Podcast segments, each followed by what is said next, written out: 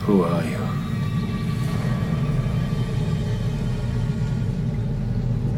Il messaggero non è importante.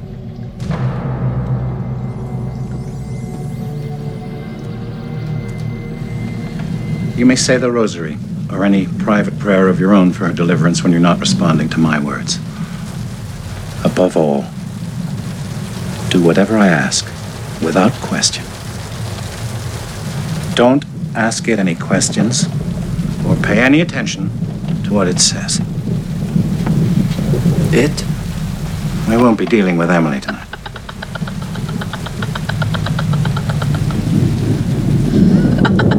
Restrain her. With your spirit. Our Father, who art in heaven, hallowed be thy name.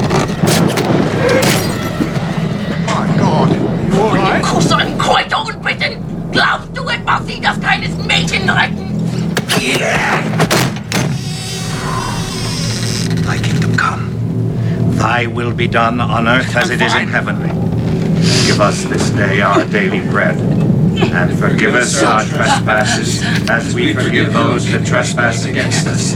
And lead us not into temptation, but deliver us from evil!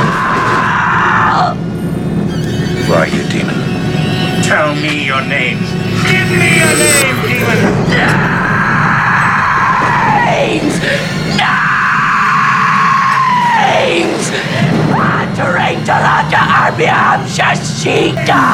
We are the ones who dwell within.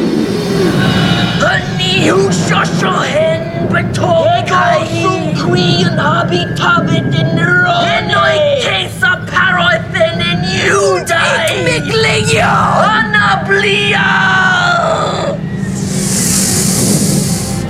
And I am Lucifer, the devil in the flesh. In the end, good will triumph over evil. Through my experience, people will know that demons are real. People say that God is dead. But how can they think that if I show them the devil?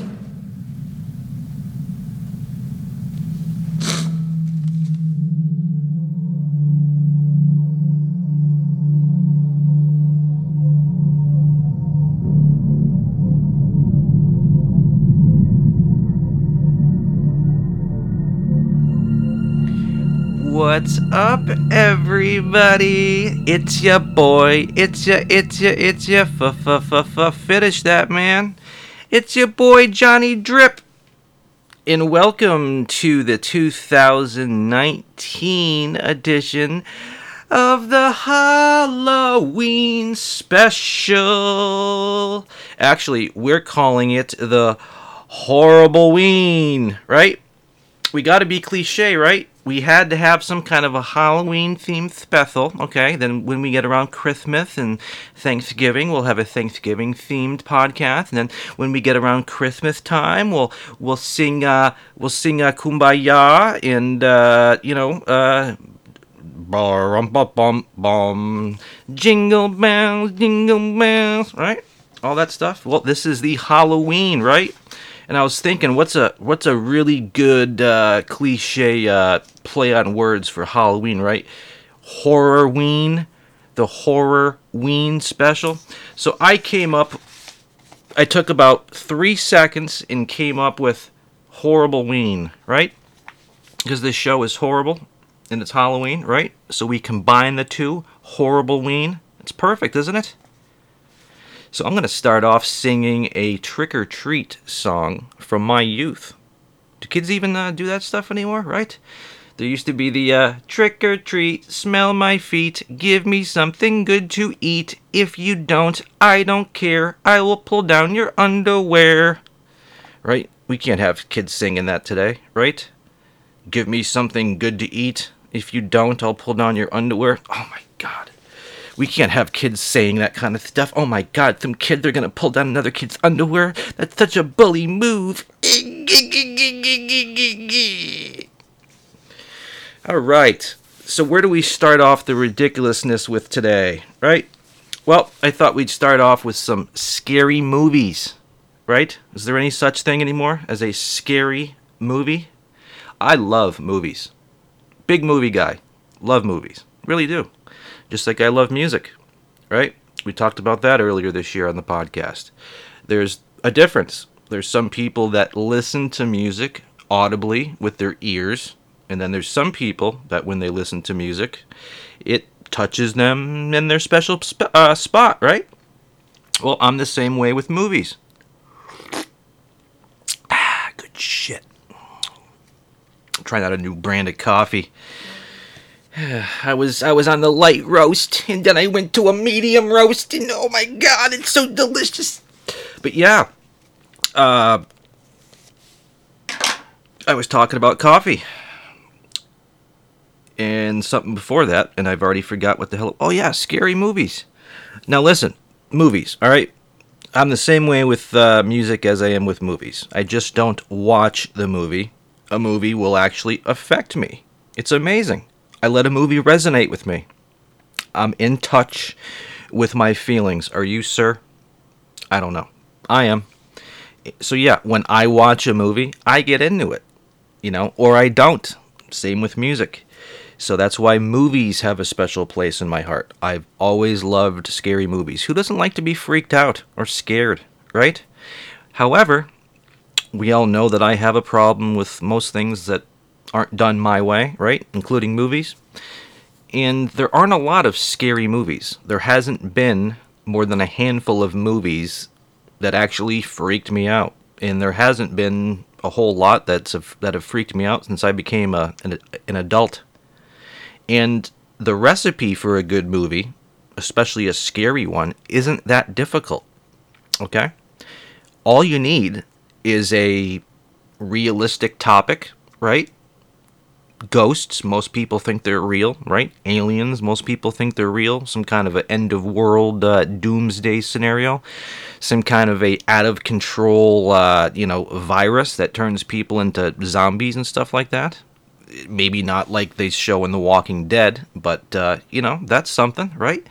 But the key, besides making a horror movie about something horrific that could really happen, is having the people in the movie really act, as though people would really act in a horror situation, right?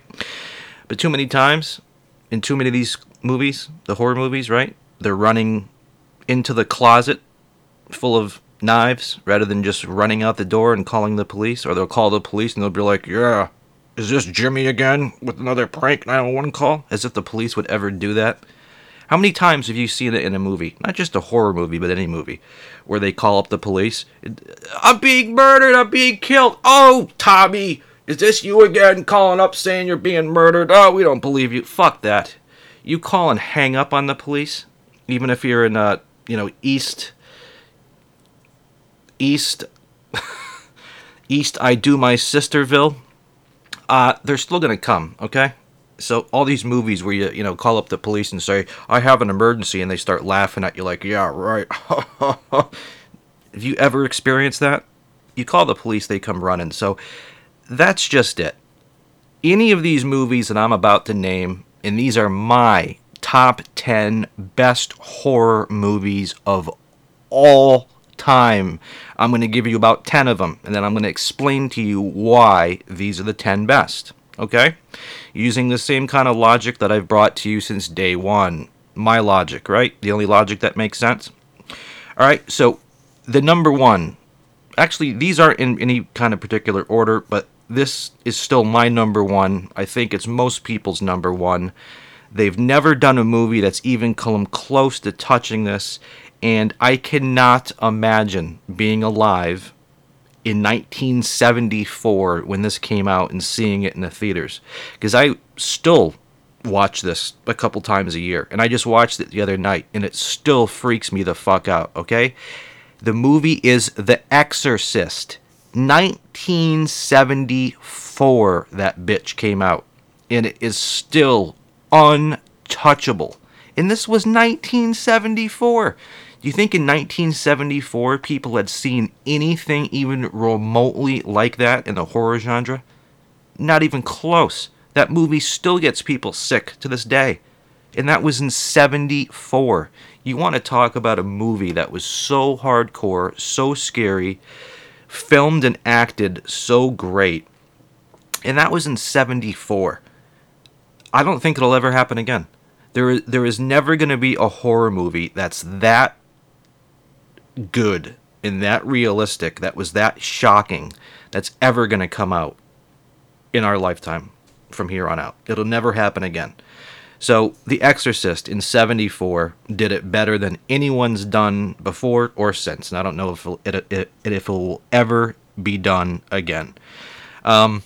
I have to give honorable mention to a movie that came out one year later, and that's Jaws. Now, eh, can we call Jaws a horror movie? I would. Right? It's horrific to have a thirty-foot, five-ton shark swimming up at you under the water.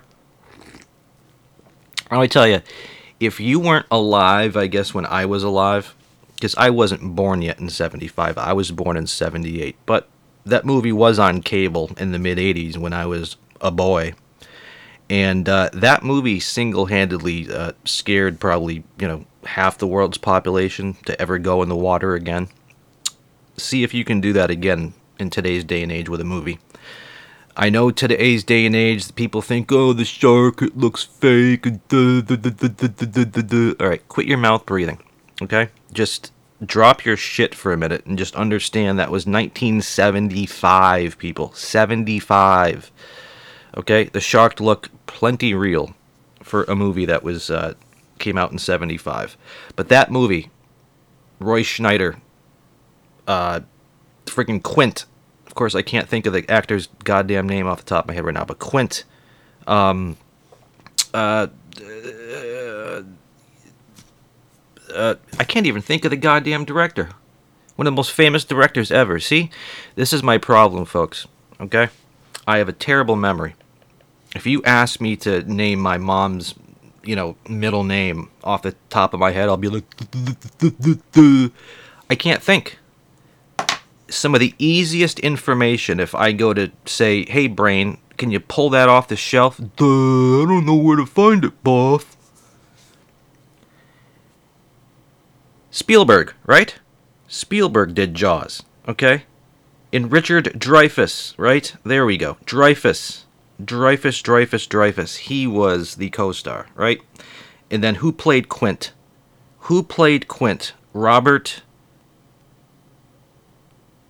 Uh, Robert Shaw. I think that, yes, Robert Shaw, right? But anyways, the acting, the film, the script, the movie, the special effects, everything just unfriggin' believable. You can't touch it, and that was nineteen seventy-five, okay? Um, I did do these by year, by the way, okay? Third best. Actually, I'm not. This isn't the third best. We're just going in order from the oldest to the newest, okay? So, no particular order. These are just the best horror movies ever, right? Number one, Exorcist. Two, again, in no order. We're just going from oldest to newest. seventy-five, Jaws. Then, in nineteen eighty-two, Craig T. Nelson, can you guess it? Fucking Poltergeist. I still watch that a handful of times, uh, you know, every year. How can you watch it? It's fucking great. nineteen eighty-two Poltergeist. They haven't been able to do it as good since. Nothing. Can't touch it. nineteen eighty-two Poltergeist, the original. It's friggin' phenomenal. Then in two years later, nineteen eighty-four, this movie has been remade probably twenty times, and I think about seventeen of them went straight to cable. But if you've never seen it, or it's been years since you've seen it, go back and watch this again. It's the original nineteen eighty-four Children of the Corn. That movie scared the absolute hell out of me as a kid. You got to remember, this movie came out in eighty-five, and in eighty-five I was seven. So at the time that thing hit V H S tape, right? I'm like, what, eight or nine years old watching that? And the kids in the movie are like the same age as I am. Uh, Mordecai, like the leader kid, right? And then towards the end when they're in the cornfield and there's some kind of demon coming and there's... Oh, oh my God, dude. They don't make them like that anymore. They don't. And there's been so many remakes of that movie and they've been so bad um, that, you know, even I've kind of lost touch with the original. But watch that again. The nineteen eighty-four original Children of the Corn. They just, they, they don't make it that way anymore, okay? One year later, isn't it amazing? We're going to have a uh, topic about this on a future podcast, about just how many amazing movies came out of the eighties. I mean, just even my favorite, some of the best horror movies, most of them came out of the eighties. So one year later, nineteen eighty-five, Nightmare on Elm Street. And I know anyone who's young is probably, oh, those are all stupid old movies. No, they're not, man. Nightmare on Elm Street. Nothing like it existed, people, okay, in eighty-five. There was no Freddy Krueger. I know Freddy Krueger's been around a billion times. He's a pop culture legend. You don't get it. In eighty-five, when this movie came out, you know, my brothers were in high school. I was a, you know, picking zits. There was nothing like it. There was nothing like Freddy Krueger in eighty-five. So it just it, it just it just took the world by storm. And that bed scene in that movie is one that I had nightmares about as a kid, and I still do, where that kid is just chilling, right, on his bed, listening to music, right? And then all of a sudden, arms come up and, like, pull him down into the bed. Oh, my... I still think about that in my forties. How nightmare is that, nightmarish is that? I think it was a waterbed, too. He's just laying in bed, listening to music, right? Before bed. And friggin' arms reach up out of the bed and pull him down into it. Holy shit. That is a fucking nightmare, people. That's scary. Okay? And then, again, we're hitting the eighties. One year later, Poltergeist two comes out. Mm, the sequel. No, the sequel to Poltergeist is almost as good as the original. Okay? One of the best scenes of any horror movie ever made came out of Poltergeist two. Okay, the old man there, God is in his holy temple, right? Um, Kane, tell me you can't find a freakier actor than that dude. Or how about when uh, Craig T. Nelson um, swallows that little worm in the, in the tequila bottle, and it's the demon, and then he pukes up the demon, and then the and then the demon, when he pukes him up, is just like a skeleton, uh, you know, creature. Holy shit. That is one of the scariest, most fucked up scenes of any horror movie ever made, okay? And that was the second Poltergeist, and that was nineteen eighty-six. So it, it's nuts, okay? Three years later, nineteen eighty-nine, in my opinion, the best Stephen King novel ever got turned into a movie, Pet Sematary. I know Pet Sematary was, was just remade, I think, this year. And believe it or not, for how much of a fan I am of Stephen King and Pet Sematary, I have not seen the remake. I have a, I have an issue with remakes, especially if one of my favorite movies of all time is remade. I want to see it, but I haven't yet. But I don't care, okay? That nineteen eighty-nine Pet Sematary, I saw that shit in like ninety when I was twelve, and we had a cat in the house. I don't know. I still, I actually watched that movie last night, God is my witness. It's probably been the two hundred fiftieth time I've seen the nineteen eighty-nine Pet Sematary movie, and it's still, at forty-one years old, gives me the creeps. Pascal, you know? The soil of a man's heart is stonier. Oh my God. Classic, dude. And I saw all these kids as a young boy. The Exorcist, Jaws, Poltergeist, Children of the Corn, Nightmare on Elm Street, Poltergeist two, Pet Sematary. Fucking phenomenal, okay? Now we're going to scoot ahead to the year that I graduated high school. And the only reason I'm adding this movie to the list is because when this movie came out, it blew up bigger than any horror movie that I can remember from my adulthood, okay? And that's Scream. nineteen eighty-six Scream, right? Drew Barrymore, uh, David Arquette. Was that before he became an Arquette and married, uh, what's her face? But anyways, I know it's goofed on today, but I'm telling you, if you were alive in nineteen ninety-six when Scream came out, everybody had one of those uh, Scream costume masks, whatever. Um, I saw it in the theaters, I think, three times with three different sets of people. It's not a necessarily great movie or a scary movie, but it's just the impact that that movie kind of had when it came out. You know, just a, I don't know. I don't know what it is about that movie, but in ninety-six when that movie came out, it just, it just, people went crazy for it. And still, if you look back on the ninety-six Scream compared to everything else that's out there, I had to add it to my list. I did. Okay? And then the next one is one I'm going to get pissed off if anyone yells at, because you didn't experience what I did when this fucker came out, okay? And I'm going to tell you about that, right? So three years later, in nineteen ninety-nine, you ready? The Blair Witch Project. You're like, oh, fucking Christ, no, that was the worst. No, okay? Let me tell you why The Blair Witch Project was so good and why it freaked me the fuck out and my buddy Matt, okay? And a lot of you might not know this, okay?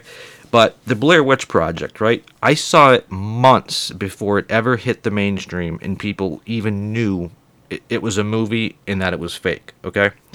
Uh, the Blair Witch Project was released to very limited, like, small, small theaters. I think just, like, L A, Boston, New York, maybe Houston, whatever. I mean, like, five U S cities, and that was it, okay?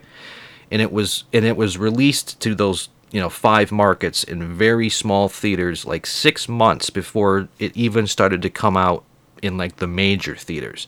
So back when this movie came out, they marketed it as exactly what it was intended to be. It was supposedly real found footage of some real kids that went missing. And then they found the footage. They somehow were able to edit the footage together and get it from the police and then release a documentary. That's what they marketed this shit as. And when me and my buddy Matt heard about it through the grapevine, because I happen to know somebody in the business that was a producer, um, I said, Matt, dude, there's some kind of movie. It's not even a movie. It's a documentary. Some kids went looking for some kind of a witch in Pennsylvania, and they got lost. They disappeared, and then the police found their video camera a few years later. Some producer got a hold of it, edited together the clips, and the, and he made a movie. And we're like, no fucking way. And I'm telling you, back then, before this movie even hit theaters and everybody knew the concept and everybody knew it was fake, back then, nobody did. Um, the website for the documentary even had news clips that were filmed, but no one knew it at the time, that looked like they came from a real local news station that talked about these kids disappearing when they did, okay? So when we saw this movie in a fifty-seat theater in Boston, everybody in that theater, including Matt and I, thought this was an actual, real documentary. We thought these kids were real. We didn't know they were actors. We didn't know it was a movie. We thought everything we saw was real. So just picture that, okay? Let's say you heard of the Blair Witch documentary months before it even came out in the major theaters. When nobody knew what it was, you were told these kids were real kids that got lost, and this was their footage that was found, okay? Found footage uh, type movies like Paranormal Activity and all that stuff, they didn't exist. The way that um, the Blair Witch was filmed, marketed, everything, it did not exist before the Blair Witch did it. That kind of first-person found footage uh, and all that stuff. And again, we saw it before it hit major theaters, and everybody knew it was fake, okay? We thought it was real. So just imagine, if you can remember the Blair Witch, we thought it was real, and everyone in the theaters thought it was real. So when we walked out of there, we were like almost sick to our stomachs. Like, holy fuck, we had never seen anything like that before. And it was game-changing in horror. And that was in ninety-nine. So now that you know my story, maybe you can cut me some slack, okay? Because I get it. Now now that it's now that it's, you know, twenty years later and everyone knows it's fake and there's been one hundred fifty thousand movies since then that's copied it, I get it. We forget, right? But just take that to the take that to the bank, would you? Okay? I saw it in ninety-nine when we thought it was real. Okay? Next movie, three years later, the year two thousand two. The movie twenty-eight days later. Okay? Well, why did that make the list, John? Why? Well, it's a horror movie, and again, what did I say before I started this list? It's got to be well written, well acted, and people have to act in the movie as though real people would act if that horrifying thing was happening. twenty-eight days later does that, right? It takes a realistic look at a post-apocalyptic uh, London after a viral outbreak happens that turns people into, you know, crazed-up maniacs, right? And that's what I love about it. The cinematography, the acting, the story, uh, the writing, uh, everything about that movie was awesome. It was thought-provoking. It was suspenseful. It was scary. And it and it dealt with a subject that could very well happen. No, that could never happen. Oh, it couldn't? A super virus that turned people into zombie-like people couldn't happen? Okay. I wish I could think like you, sir. Ah, good shit. But I, did I tell you guys that story? Not to uh, sidetrack myself even more here. I might have told that story on one of these podcasts that never made it to air, because sometimes I'll record a podcast and then I'll listen back to it for quality check in post-production and realize that the audio went screwy, like it's probably happening now. So yeah, I might have talked about that on a podcast that never got released, but I used to work with a dude, right? And every single time he would drink coffee, he would do just what I did. And what, twenty-five years later, twenty-six later, uh, years later, me and my friend George, who worked with that man, we still talk about this. But every day that we worked with him, every time he would go to take a sip of coffee, he would do exactly what I'm about to do right now. He'd slurp it. And then he'd go, and every, but shit, right? Then the other thing he would do is every day his wife would pack his lunch, and he had raw little baby carrots. And he couldn't just put the carrot in his mouth and chew it. He had to eat the carrot like Bugs Bunny. So he'd be like, like I can't do it because I don't have a carrot. But he'd be like, he, you know, he he would he would bite the carrot like, you know, Bugs Bunny, like a, you know. I tell you, strange dude. Okay, moving on. So yeah, twenty-eight days later, fantastic movie that came out in two thousand two. Ready for the next one? Another three years later, two thousand five. This movie still freaks me the fuck out. The Exorcism of Emily Rose. You get that? That was fourteen years ago, almost fifteen, in two thousand five. The Exorcism of Emily Rose. That movie's hardcore. It was acted brilliantly. It was filmed brilliantly. It wasn't done cheesily and campily. Uh, the people in it act fairly real. Um, the kind of whole story is set based on a trial because the girl dies and, you know, the state wants to sue the priest because they blame the priest for her dying, even though they tried everything medically possible on her. That, fantastic. That is one of the greatest, okay? And then we have a pretty big span here. It goes from two thousand five to two thousand thirteen. Why? Because as we get older here into the current time, like everything else, horror movies are becoming few and far between, especially good ones. So we go from two thousand five's Exorcism of Emily Rose to two thousand thirteen in The Conjuring. Ha!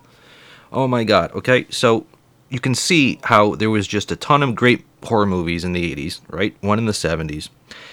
And then we have a couple in the nineties, a couple here in the two thousands, and then we go from two thousand five all the way to two thousand thirteen without one decent or good horror movie.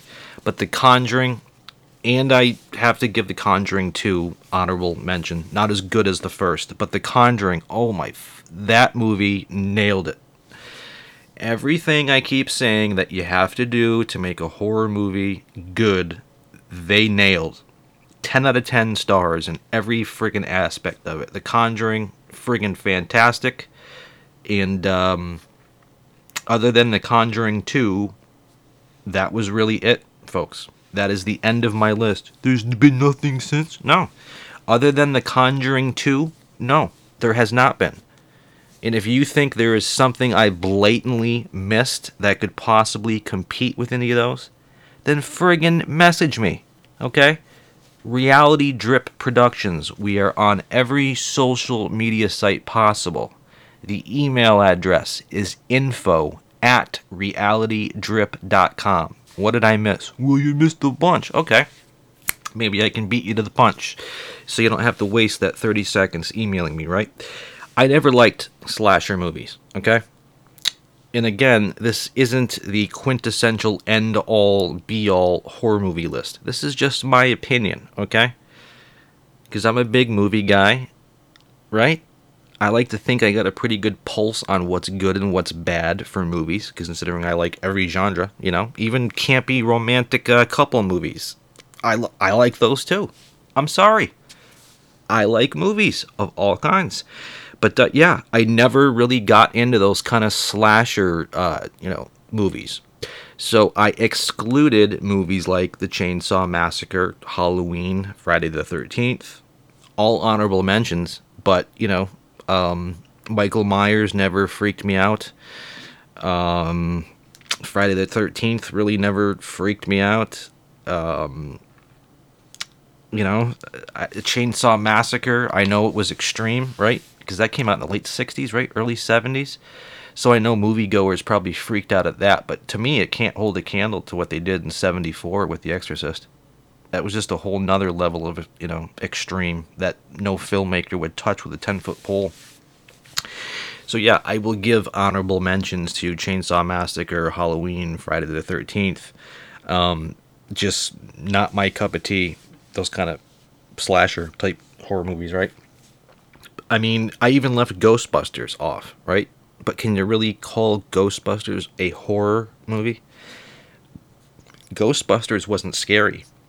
Even when I was a kid, it wasn't. It was just entertainment. So I I can't in good conscience say Ghostbusters was a horror movie because it just wasn't scary. But it was awesome nonetheless, right?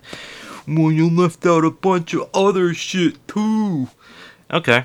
What, Alien? Right? That's more of a sci-fi, isn't it? I love Alien. I love science fiction movies. But I couldn't put Alien or Aliens on a horror movie list. Because that's more of a... Uh, that's that's that's more science fiction, right? Than horror, in my opinion. Right? If we're talking science fiction kind of horror movies, we could get into, right? Predator with uh, Schwarzenegger. How good is that? But again... that's science fiction. Oh, but you left out a ton more stuff. Oh, my God. Well, sorry. Sorry, people. That's just my opinion. So, quick rundown. nineteen seventy-four. Exorcist. nineteen seventy-five. Jaws. nineteen eighty-two. Poltergeist. eighty-four. Children of the Corn. eighty-five. Nightmare on Elm Street. eighty-six. Poltergeist two. eighty-nine. Pet Sematary. ninety-six. Scream. nineteen ninety-nine, Blair Witch Project. two thousand two, twenty-eight days later. two thousand five, The Exorcism of Emily Rose. two thousand thirteen, The Conjuring. That's it. I told you, Conjuring two, Insidious. Eh, close. But we're just talking horror, horror, horror movies. Do I like other horror movies? Yeah, of course. There's a shitload I left out. On my left here, I'm looking at probably two hundred D V Ds and Blu-rays of just horror. I'm picking, I picked for you the quintessential horror movies. the ones that changed the game, okay? Exorcist, Poltergeist, Children of the Corn, Pet Sematary, Blair Witch, Exorcism of Emily Rose, Conjuring. Those movies changed the shape of horror forever. All right, horror movies. What else we got? The Pretty Leaves. I can't talk about any more leaves or pumpkins or farms or haunted hay rides on attractions. Jesus Christ, people. You know, when I was a kid, I loved Halloween. I did. Why did I love Halloween? Because it's it it's Halloween, and it's the Northeast United States. You know what happens here when it gets Halloween? The leaves change colors, right? Every night there's a there's a horror movie on, and I love horror movies, right? Everything is Halloween themed. The air is crisp and cool.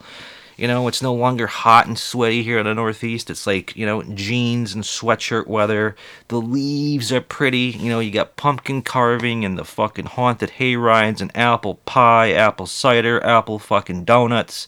You know, picking zucchinis.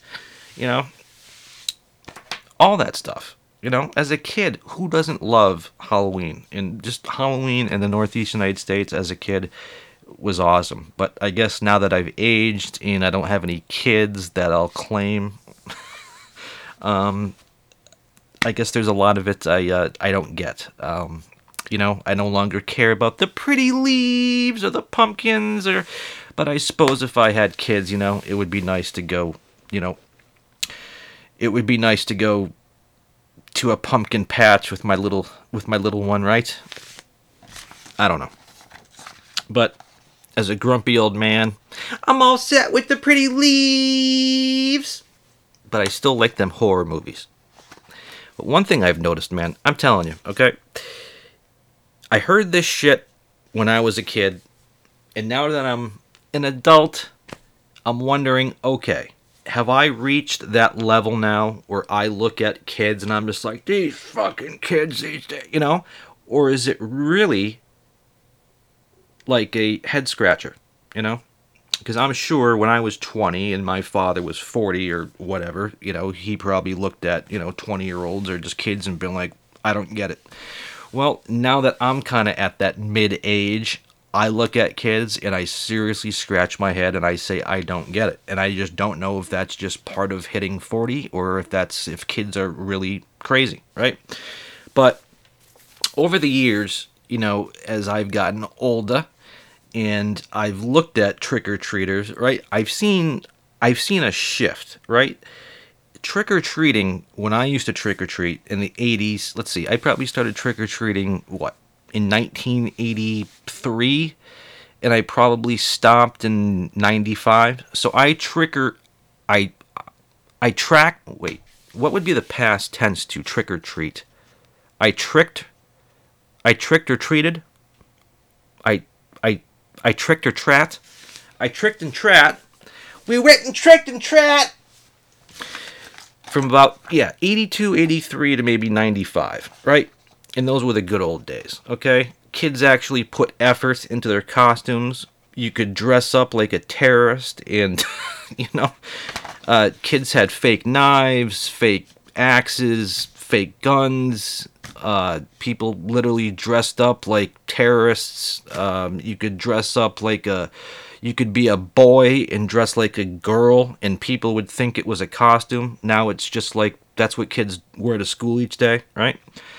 Um, I've noticed, you know, so yeah, back in my day, we could dress like terrorists. If you were a kid, it was fun to dress like a woman. Now that's just normal. You can't dress like a terrorist. I don't think, I I guarantee you won't see a kid uh, Halloween night with any kind of a fake weapon anymore, you know? We used to dress up like a ghoul, you know, and have like a fake plastic axe, you know, some kind of prop for your... Co- they don't sell that shit anymore, right? Because they're going to see a kid walking down the street dressed like a ghoul with like a fake plastic axe, and someone is going to call the police and say, there's a kid with an axe, oh my, you know? And then when the kids ring the friggin' doorbell and I open the door, you know what we used to do as a kid when we'd go to a house and ring that doorbell? The first words out of our mouth, trick or treat! Now when the doorbell goes off, you open the door, you open that door up, the kids are just like fucking staring at you. anything to say, kids? Trick or treat. All right. Then you then you drop the fucking candy in their giant burlap sacks, and they don't even say thank you, and they just they just go, you know? Seriously, when you're handing out candy, whatever night it is, Thursday night, Friday night, see how many kids actually will say trick or treat. That's the first words out of our mouth when we got to that door. We couldn't wait to say it. Fucking trick or treat. Now, see how many kids will actually say it. Make them say it. Uh, tr- trick or treat. Uh, trick or treat. Uh. Seriously, all right? So, here's the comparisons I see, right? So, I just told you some, right? We used to be excited. We used to really put on costumes, uh, it was okay to dress like a guy or a girl or, you know, like a terrorist or like a, or, or a goblin, right? And um, parents never chaperoned us. We didn't, like, we didn't wear light-up sneakers. We didn't have flashlights. We stayed out after dark. And we were fucking fine, okay? Um, large groups of us went out and all that stuff. Now it's just like every kid is chaperoned by like an entourage of parents, right? With tactical fucking spotlights. Um, the kids with the big burlap sacks, right? When you used to get those little uh, plastic pails, right? At least I did. I had a little plastic pail for my candy that was orange and had a picture of a pumpkin on it. I used to be able to get those with Happy Meals at uh, you know, McDonald's. But now the kids just go up, right? They're, they're, okay. So now the difference is the kids roll with an entourage of twenty parents. The kids are, you know, have to wear high visibility vests. They can't dress up as anything offensive. There's no fake weapons. Uh, they put little effort into their costumes. They don't say trick or treat. They no longer have the plastic pails. And when you open the door, they're not expecting candy, right? What do kids want now, right? When they come to your door, you know what I got for them?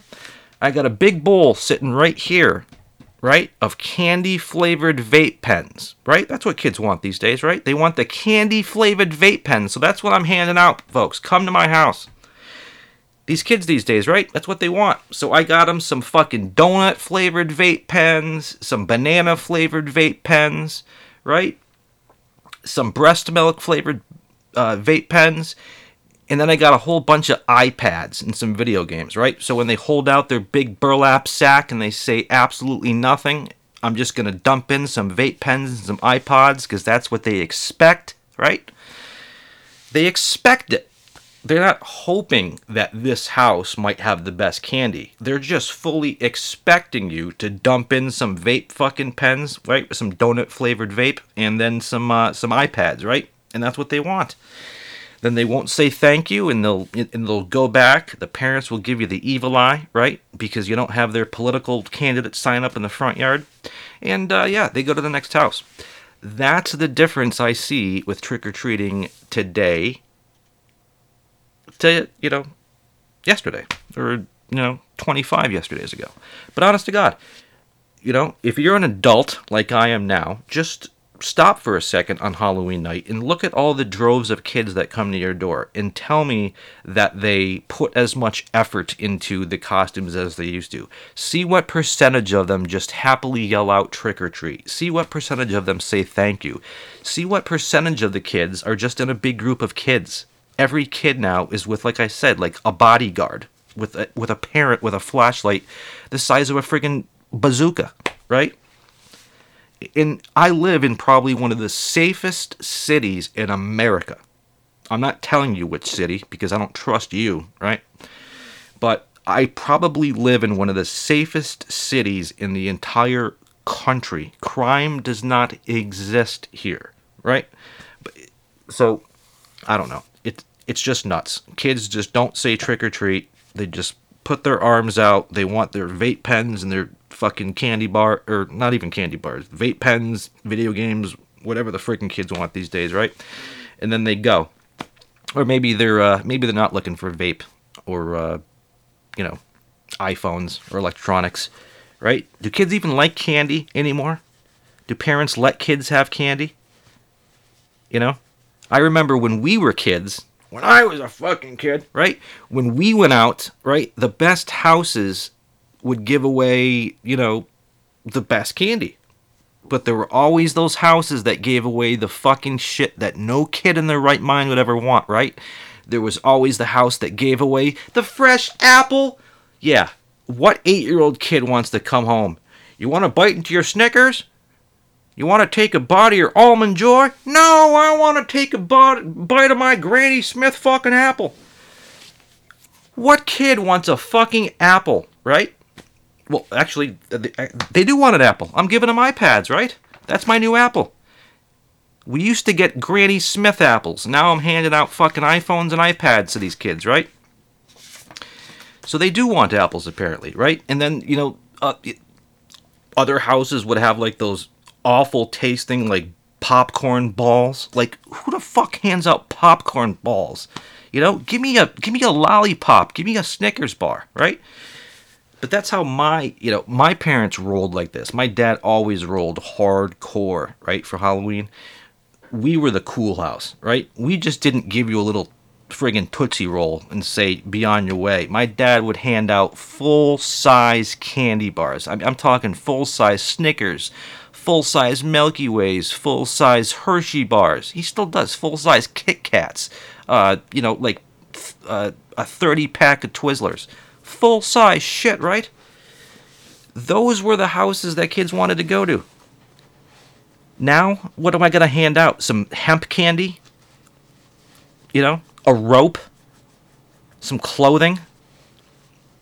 Some kind of anti-Trump clothing I'm going to drop in the kid's bag? Jesus. You know?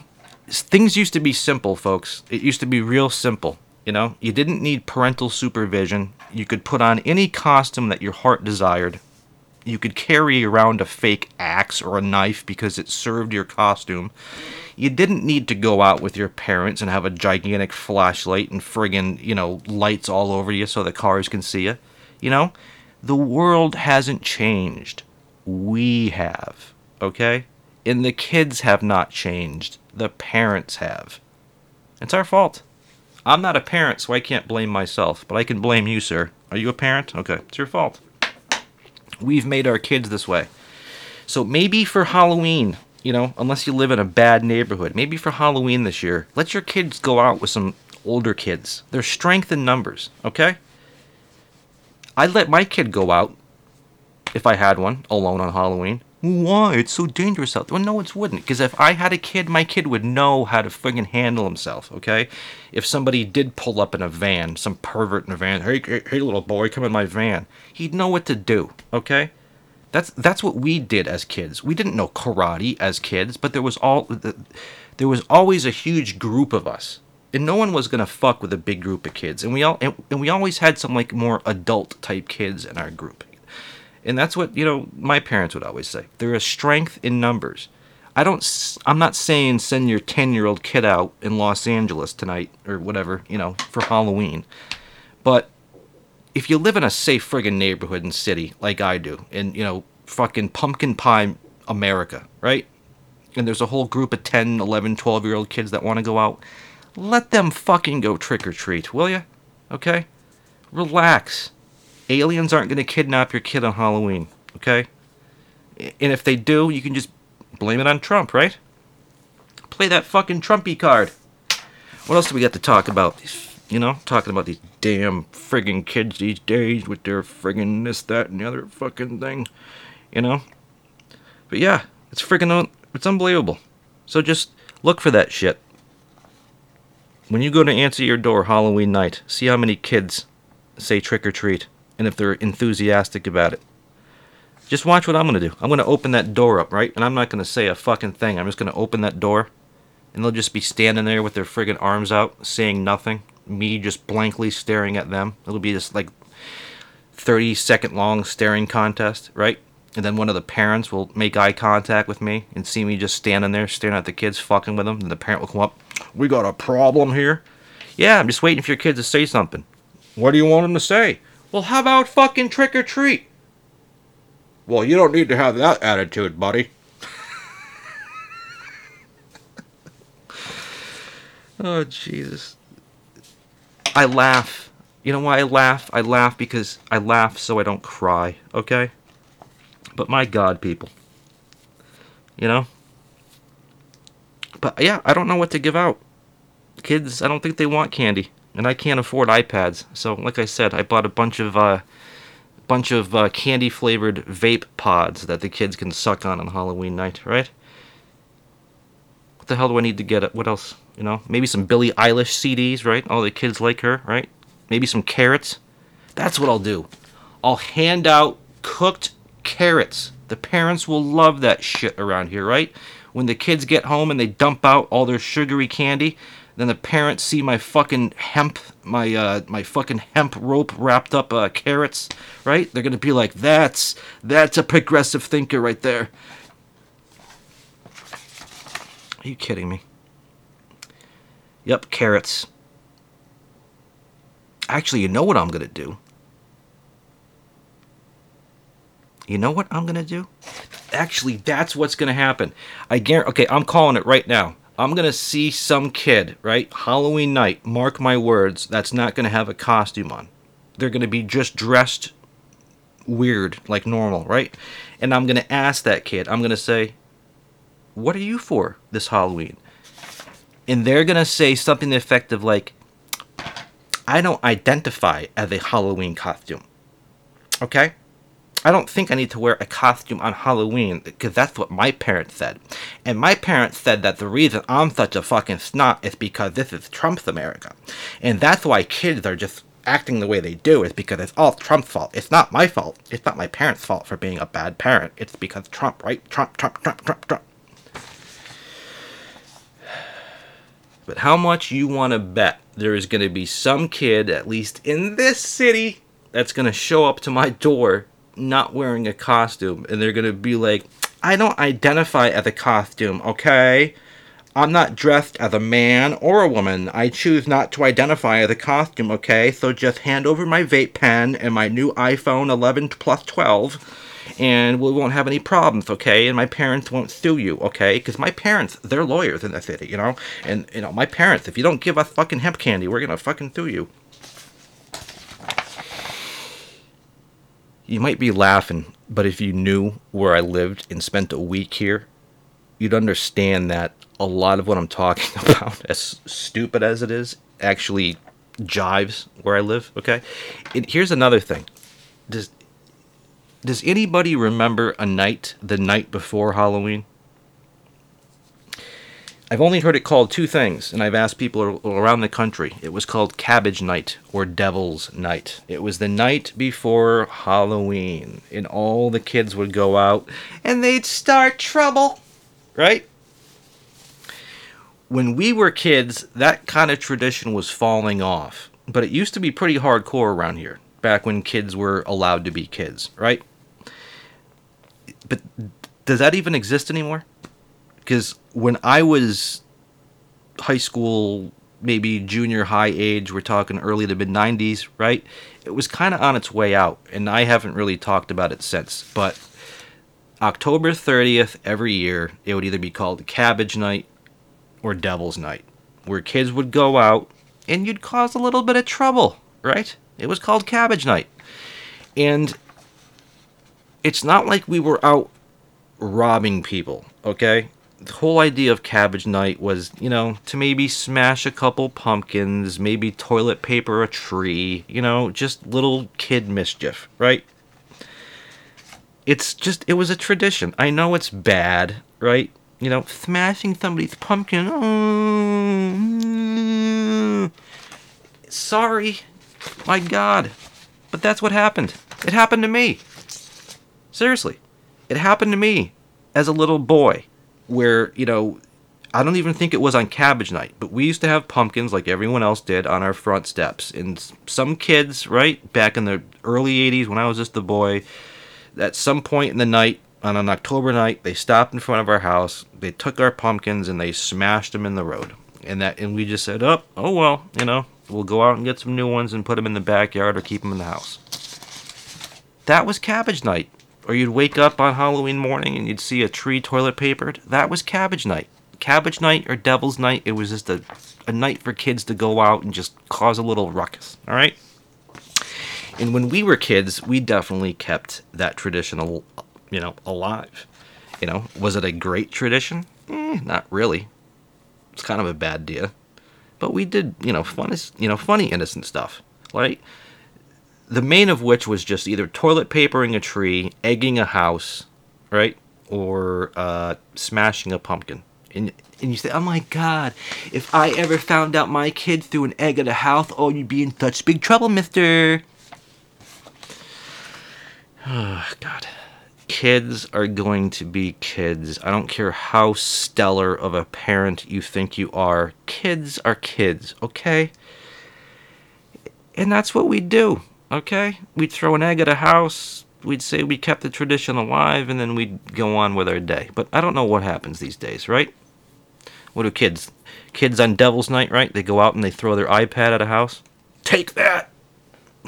They throw their fucking old, they throw an old video game at the house. They don't know what eggs are or, or toilet paper is, right? You wake up in the morning and instead of there being toilet paper in your uh, fucking tree from Devil's Night, right? It's there's like fucking Xboxes screwed up in the tree. Up, oh, the millennial kids were here. We got an Xbox in the tree. But yeah, man, you know, I mean, God, taking toilet paper. You know, take some toilet paper and just string it through some trees, okay? But, uh, goddamn, you know? I just don't get it. You know, but Smashing Pumpkins was, was definitely popular back then, and uh, so was the band, actually. It's probably where they got their name, isn't it? Um... But yeah, there was more than a few pumpkins that were smashed around here. I mean, literally every October. You don't really see it now, but every October, uh, especially around here, you would drive down any given street and you would see a smashed pumpkin somewhere. And you just kind of knew that's just what happened, right? Uh, it didn't necessarily need to happen on Devil's Night or Cabbage Night, but, you know, it was an October tradition. Um, but this is a true story, and this is pretty campy, okay? And this is kind of embarrassing. But, you know, what can I say? Um, everything about this show is embarrassing. But uh, we had a little crew back when we were kind of uh, young, right? And we called ourselves the Pumpkin Patrol. And what would we do? Well, we would roll out on patrol on Devil's Night or Cabbage Night, and we would make sure that nobody smashed any pumpkins. I don't think we were very successful, but yeah. Um... We called ourselves the Pumpkin Patrol, you know? We knew what it felt like to have our fucking pumpkin smashed, man, because we were going to carve that bitch up, you know? And then you wake up and your, you know, fifteen dollar pumpkin is smashed on the ground. It's heartbreaking. So we formed the Pumpkin Patrol, and we would go out on Cabbage Night and, and make sure that no kids touched our pumpkins. And what's up, everybody? Through the magic of fucking the stop and start button, I am back. And I don't remember what I was just talking about. We were doing some kind of a Horribleween special, weren't we? Oh yeah, we were talking about the fucking Pumpkin Patrol, right? Honest to God, we did. So you see, that's just what happens, right? We were immature, and we would go out on Devil's Night or, you know, Cabbage Night. And we would throw cabbage. And then as we got older, we formed the Pumpkin Patrol, making sure that your pumpkin stayed safe as you slept in bed. And uh, like I said, nowadays, I don't even know if kids even carry that tradition on, if they even know what Devil's Night or Cabbage Night was. Parents probably won't even let them go out. Right? God, I, I don't know. I, you know, it's it's crazy. It it truly is crazy when you when you take the time out of your day at, you know, forty or even thirty or thirty-five or forty-five, whatever fucking age you are, sir, and you just kind of stop and think about just how much things have changed from when you were a kid. And that's the craziest thing because, you know, I used to hear that shit when I was younger from adults. Oh, when I was a kid, when I was a kid. But that's what's fucking crazy that it's true. You know, it seems like it was honestly last week that I was twelve years old dressing up as a friggin', you know, whatever, a pirate going out and trick-or-treating with my friends. And a week later, I'm forty-one, uh, old enough to have a kid graduating fucking college. And, um, yeah, kids are, aren't dressing up. They're not saying trick-or-treat. Their parents send an entourage out with them. Uh, They don't expect candy. They expect uh, expect hemp ropes, and uh, yeah. And if they go out for cabbage night or uh, something like that, instead of toilet papering a tree or smashing a pumpkin, they just toilet paper your tree with uh, video games strung together, right? So, I don't know. I guess they've behaved, right? I just wish they would say trick or treat and thank you, and maybe put a little bit uh, of an effort into their costume. And maybe some parents can relax. Send your kids out to enjoy Halloween together in a group of kids. Kids can't act as kids when their parents are around. Don't you get that? You weren't a kid. I could never act like a kid with my parents around, no matter what age I was. I still can't. You know, when I'm around my parents, I'm on my best friggin' behavior, even as an adult. Okay? So you parents, oh, we gotta chaperone around our kids. Did your parents chaperone you around? Do you forget what it was like to be a kid? I don't, because it seemed like friggin' yesterday. So when you're being a parent, why are you going to be a prick to your kids? Let them go out and be kids. Let them bruise their knee. Take away this bubble they're in, okay? Because that's half the fucking problem. We've spoiled the fucking hell out of our kids, and we raise them in a bubble. And then they get out into the real world. They play the trump card. They get the fucking emotional support animal because nobody prepared them for life, okay? Get your kids prepared for life. Remove the bubble. Send them out Halloween night with their friends, okay? Leave the friggin' flashlight and the high-visibility vest and the police escort at home, okay? Let these kids go out in a group and just be kids and have fun. Let them dress up however they want. And remind them when they go to a door to scream out, trick or treat, okay? That's part of the friggin' fun, okay? Let's make Halloween great again, right? We're making America great again, right? Grabbing one pussy at a time. Let's make fucking Halloween great again, right? That's got my vote. Let's let's bring back Halloween. All right. I'm going to leave this podcast off with a story, I guess, because like I said, I loved Halloween growing up. We did a lot of different things, and I'll leave you, I guess, with one little story.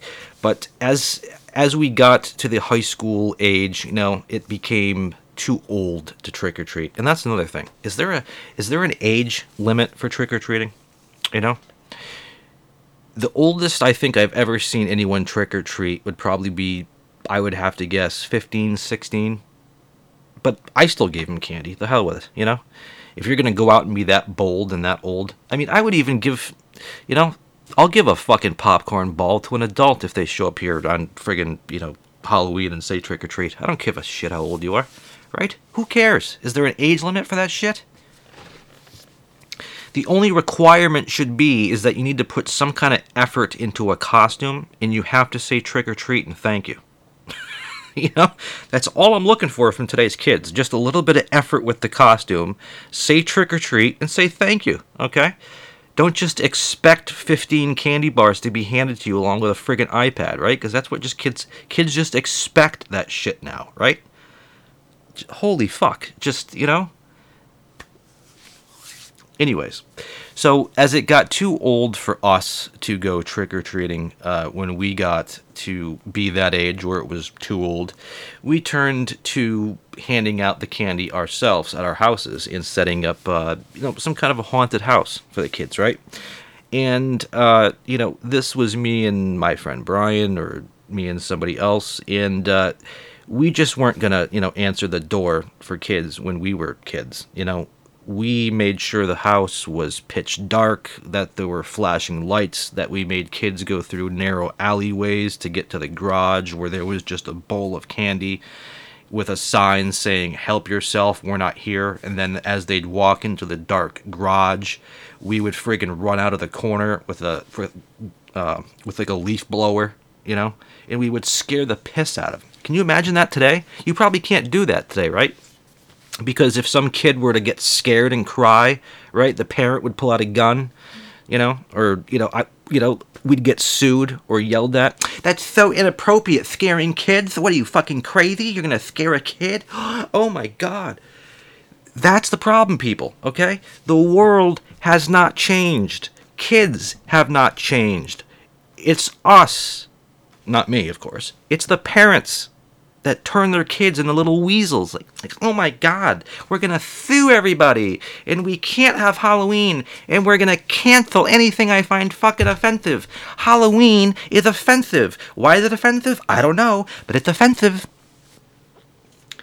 Fucking seriously, dude, right? You can't have a haunted house nowadays, right? I can't turn my house into a haunted house and then, you know, dress up in like a in like a like a black robe, you know, and then just come out of the corner of the yard, right? I'll have a parent. A parent will pummel me, right? Or I'll get sued for making a kid cry, right? Or I'll accidentally, you know, step on some kid's emotional support squirrel or some shit, right? That's what'll happen. You can't do it anymore. Everything that used to be cool and used to be fun and used to be just for kids has just been canceled and ruined, right? Because it's, it's too offensive, or it's... I don't know what the fuck it is. But then I have to come on a podcast and lose my shit, right? Because I just I just don't get kids these days. Or, or, I'm sorry. It's not the kids. I keep blaming the kids. It's not kids, right? It's you crazy parents, right? Kids don't just come out of the womb idiots, right?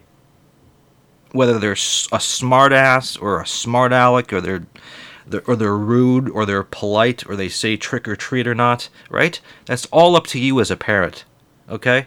If your kid's an asshole, you, then you fucking failed as a parent. I'm sorry, you know. Um, were my parents perfect? No. But did they raise me right? Fucking A, right they did, you know. I've got manners, except on this podcast, but I don't really give a shit, right? I'm not doing this podcast for you. I'm doing it for me, right? It's therapeutic. But, uh, yeah, you know, anybody that, uh, you know, knows me, right? I got a lot of respect for, you know, for people. I, I treat people as though I want to be treated. Um, I automatically trust you, and I automatically respect you until you disrespect or distrust me, you know? Um... I'm just very polite, very good with kids, dogs, animals. I'm not the psychopath I come off to be on this show. I'm really not, okay? This is uh, this is supposed to be for your entertainment, sir, okay? So I'm really not as quite of a psychopath as I might make myself out to be on this show. But, uh, yeah, I would say that's all the time we have for today, but I have way more time, right, to keep going. But uh, I got to appease the uh, listeners that think uh, the podcast is too long. Right? What do you want me to do? You want me to do a Bill Burr podcast where I talk for seventeen minutes, then do thirty minutes of commercials, and then the second half of the podcast is a replay of another one? You know?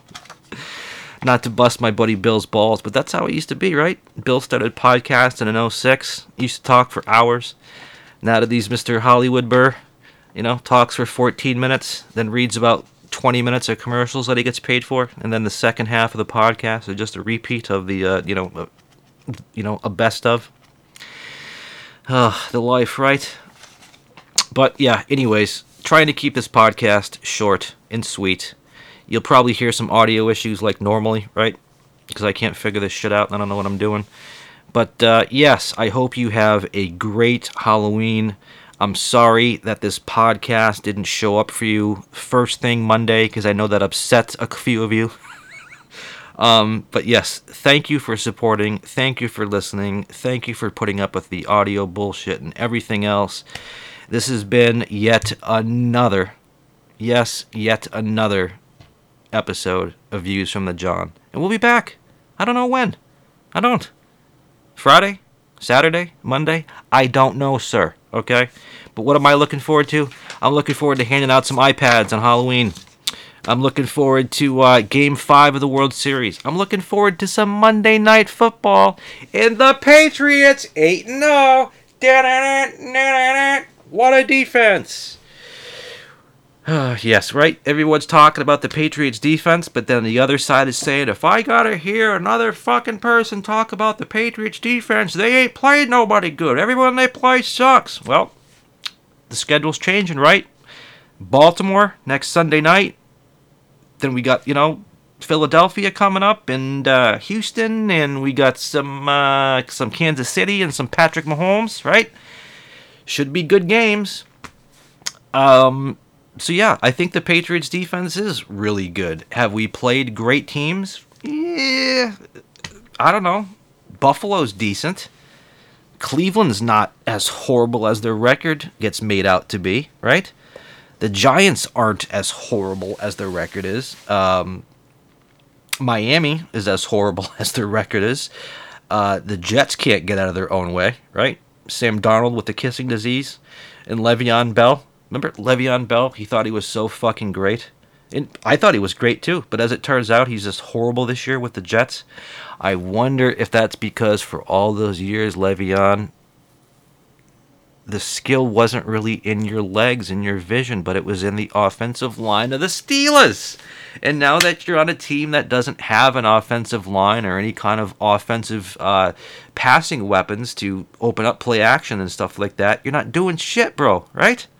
So there you go. Is Le'Veon Bell a great running back? He's good, but a weak offensive line and no kind of passing game um, just goes to show that, um, you know, it ain't so much the running back, folks. It's how good your offensive line and how good your offense is. Because if, let's say Le'Veon Bell was playing for the Patriots, he'd probably be sick, right? Because the Because the Patriots, you don't know when they're going to pass. You don't know when they're going to run. They're just dangerous on all sides of the ball.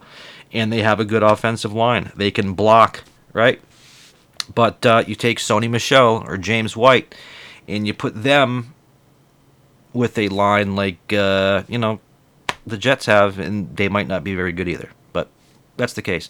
So, yeah, I just talked about stuff that had absolutely nothing to do with Horribleween, right? All right, remember to laugh. Not enough people do that these days. Everyone's too fucking serious. Relax, okay? Relax. Getting upset, getting sad about shit that we can't control, it's pointless, people. Okay? It's pointless. So just smile and relax. Hug your kid, right? Something. This has been your boy, John, and I'll talk to you in a bit. Take care of each other. Later. No! No!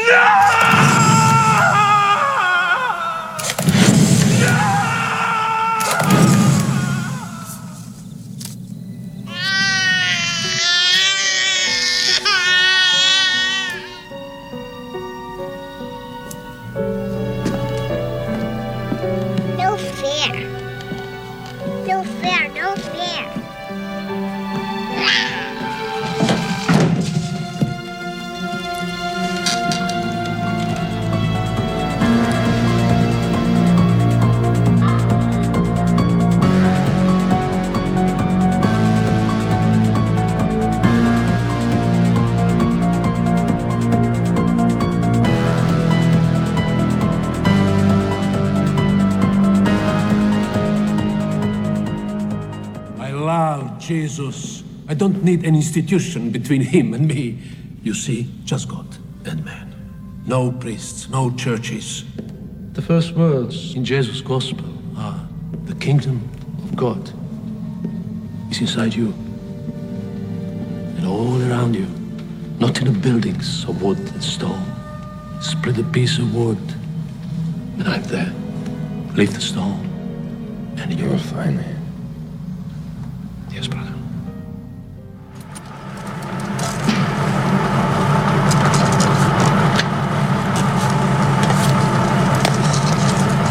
Thank you so much.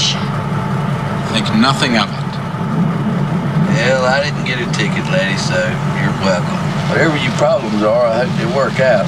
It's the end of the line for me, too. I'm not allowed any further. I'm sure things will be fine. I'm not.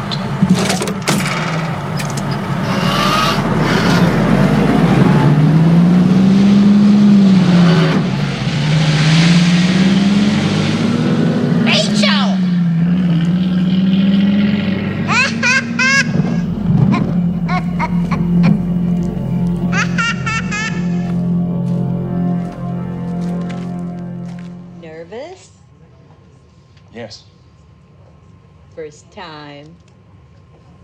No, I've been nervous lots of times.